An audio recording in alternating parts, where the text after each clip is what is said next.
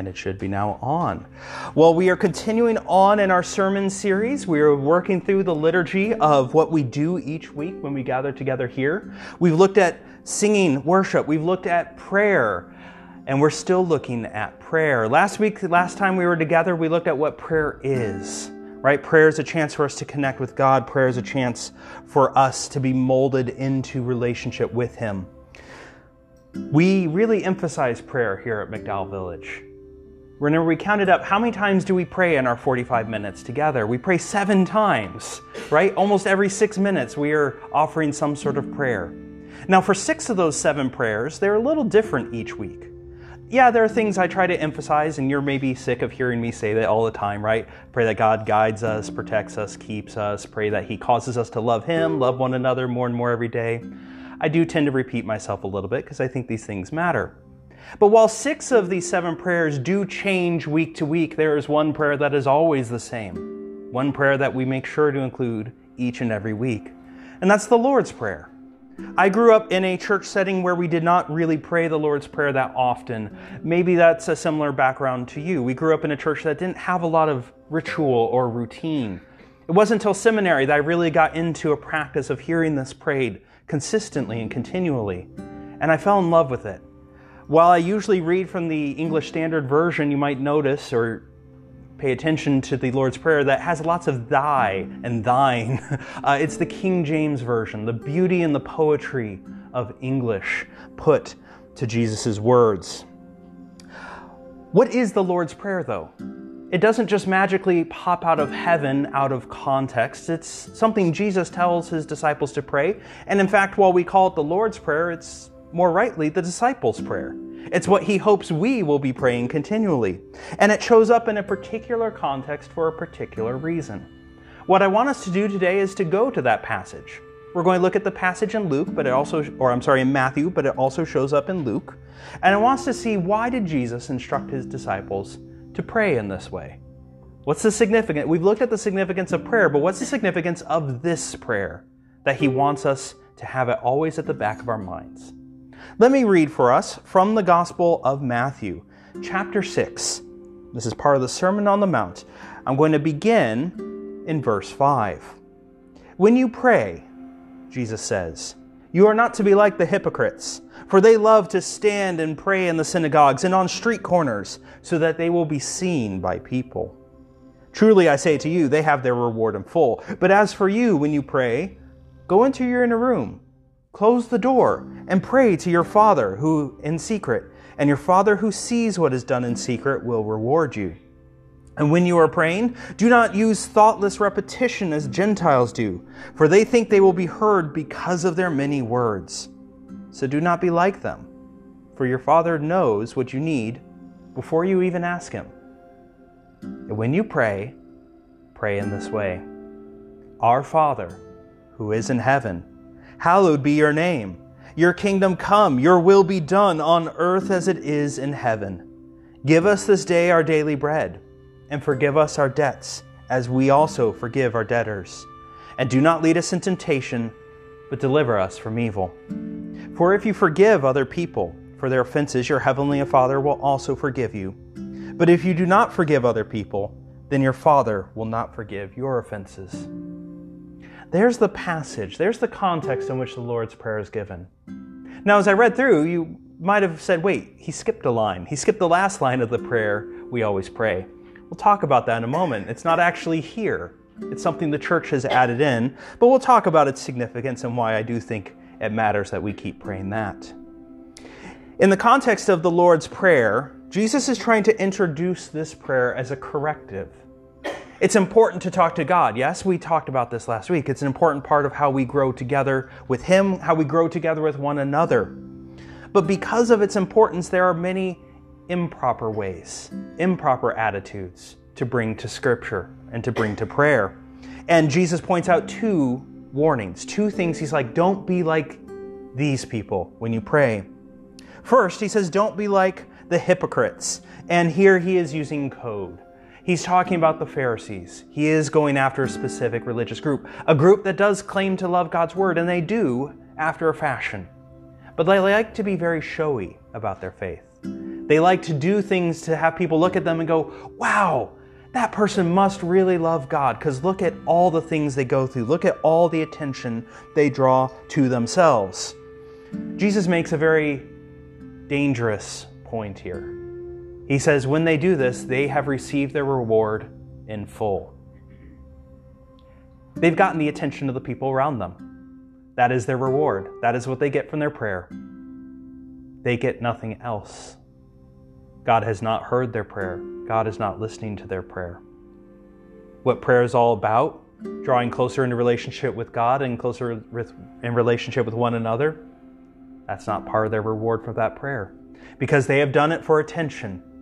And prayer is not about intention, it's about authenticity. It's about a real relationship, a real heart coming to God and saying, I want to know you more. I want to grow closer in relationship with you. Help me become the person you want me to be. Help me love you and love my neighbor as myself. Prayer is not about gaining attention. This is a temptation for all of us, friends. I will be very honest, it's a temptation to me. Uh, for me, sometimes I wonder and I always want to check myself. Why am I saying this? Why am I doing things in this way? Am I doing things because it's what a pastor, it's what a teacher is supposed to do? Or is it because that's where my heart is truly at? I'll be honest, there are times where I look back and I go, I, I may have been kind of faking it for the sake of other people. And I need to repent of that. And I need to draw closer to God. When we pray, when we talk with one another, are we being authentic? Or are we just saying what we expect or what we think other people expect us to say and to do as Christians? Prayer and what Jesus is after is authenticity, not attention. He brings up a second example. He says, also don't pray like the Gentiles, right? Israel, Jesus, right now, right there, living amidst a pluralistic culture, a culture that has Roman and Greek gods, prayers in temples for them. Their prayers, Jesus says, they think they're going to be heard because they keep heaping up word after word. They keep talking and talking and talking, and they assume eventually God, you know, something's going to get through and God's going to hear them.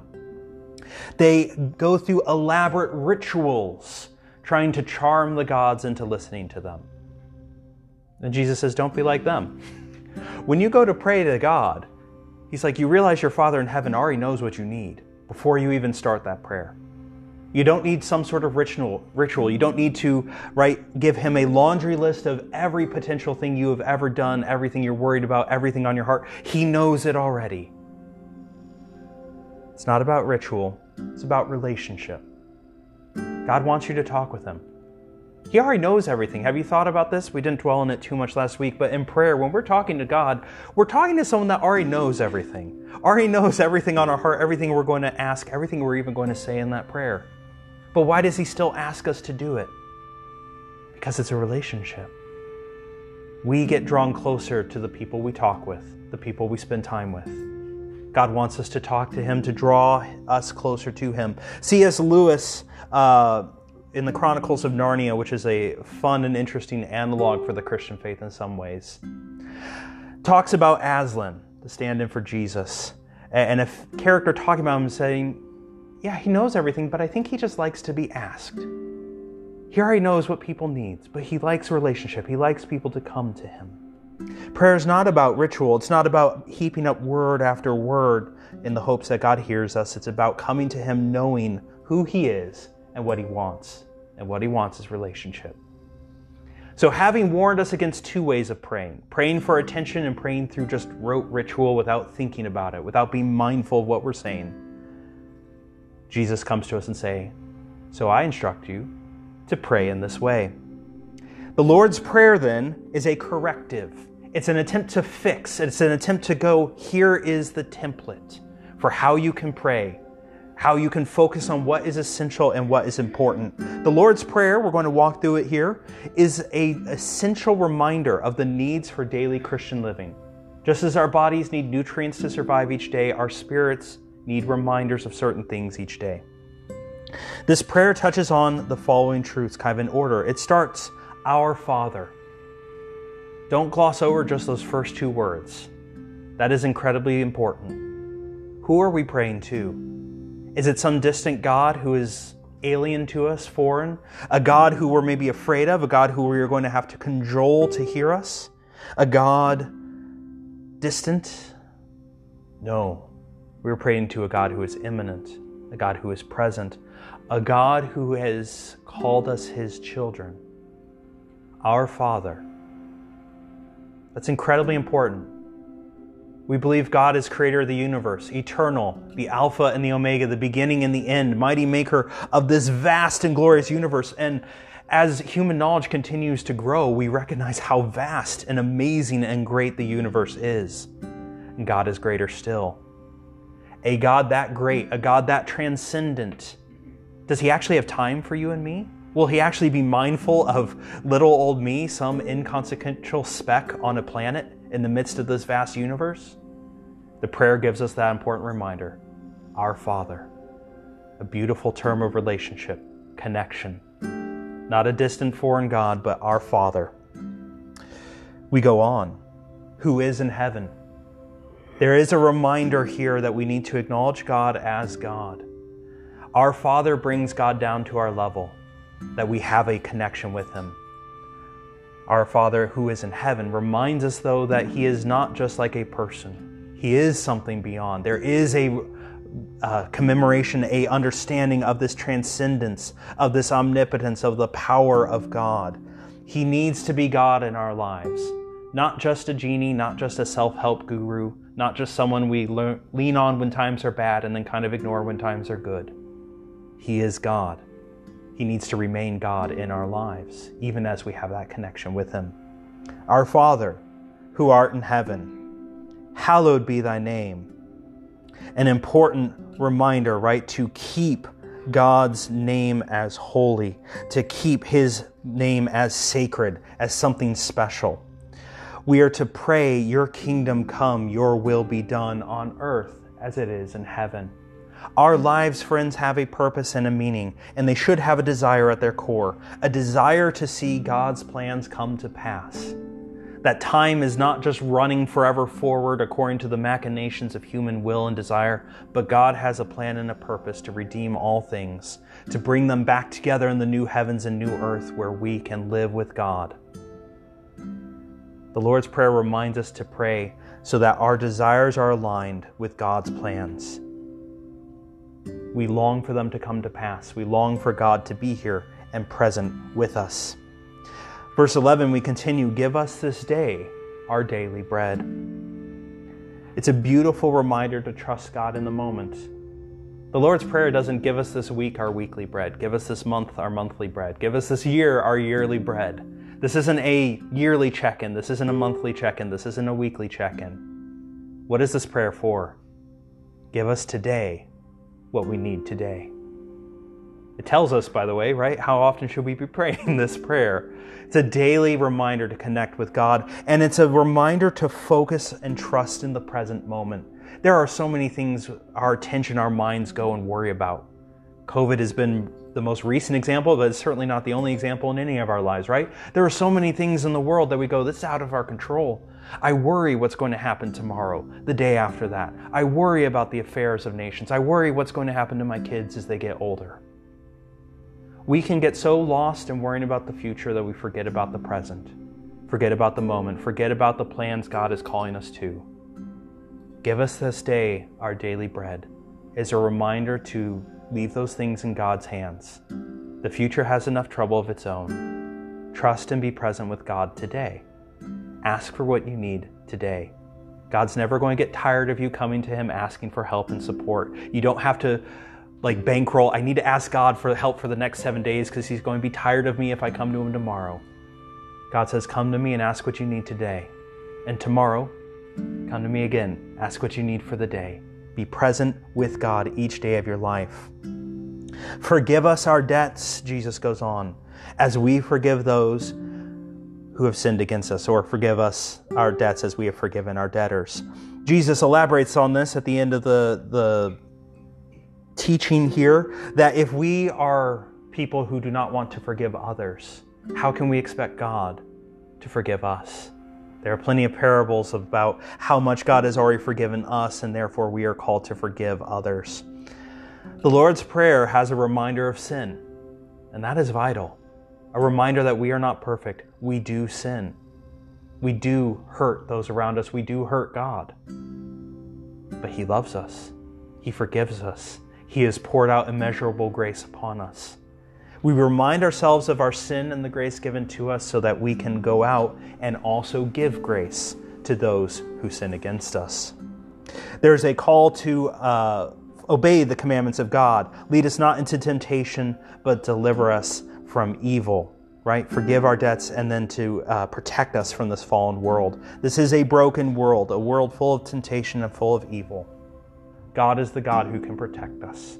So the Lord's Prayer ends with this reminder. Friends, these points the truth of our relationship with God, an acknowledgement of God as God, a desire to see His plans come to pass, trusting Him in the moment, remembering our sin and the grace given to us, obedience to Him, and a call for protection. These are daily nutrients that our souls need, our spirits need to thrive and to grow. The Lord's Prayer is the template, a reminder of here's what is essential. Here's what you need to be focusing on, paying attention to each week. Now, the Lord's Prayer we pray each week has one additional line added to it. If you flip your uh, bulletin over, you can see it, right? For thine is the kingdom and the power and the glory forever and ever. Amen. That's not in the prayer Jesus just taught. It's not in the, uh, the prayer either in Luke.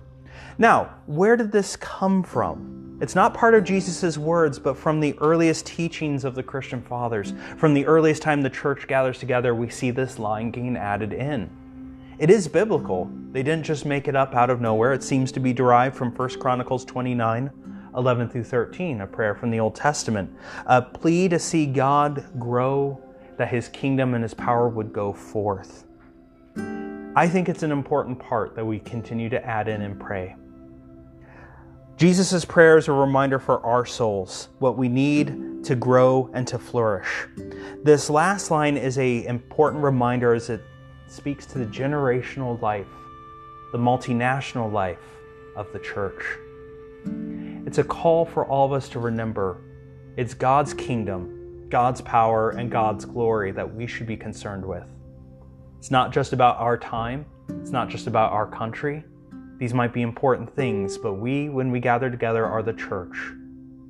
And so it is the kingdom of God. It is His power and His glory that everything should go for. For thine, O God, is the kingdom, the power, and the glory, forever and ever, generation to generation. Countries come and go, but the kingdom of Christ, the kingdom of God remains. His church continues. And so we focus on that, giving Him glory generation after generation. Amen. Friends, this Lord's Prayer is a wonderful template, a wonderful reminder of what you need in your life each day. What I hope we would take from this, what I hope you take from it when you come here on Sunday morning, but also in your daily life, is to allow prayer to focus and nourish you. That's what the Lord's Prayer is trying to do. Here's what you need. If you want to grow in your relationship with God, here's what your soul needs the nutrients. The Lord's Prayer is a wonderful template of all those things remembering who God is, remembering what He has done for us, aligning our desires to Him. Allow this prayer and allow prayer in general to nourish you, to cause you to flourish and to grow this week. Allow this to be your starting point. In whatever time you spend with God this week, if you are at a loss for words, if you are wondering, uh, what am I supposed to be doing? How am I supposed to be drawing closer to God? I hope this week you remember the Lord's Prayer. Walk through it, focus on it. Remember who God is in your life. Can you bow your heads with me as we pray?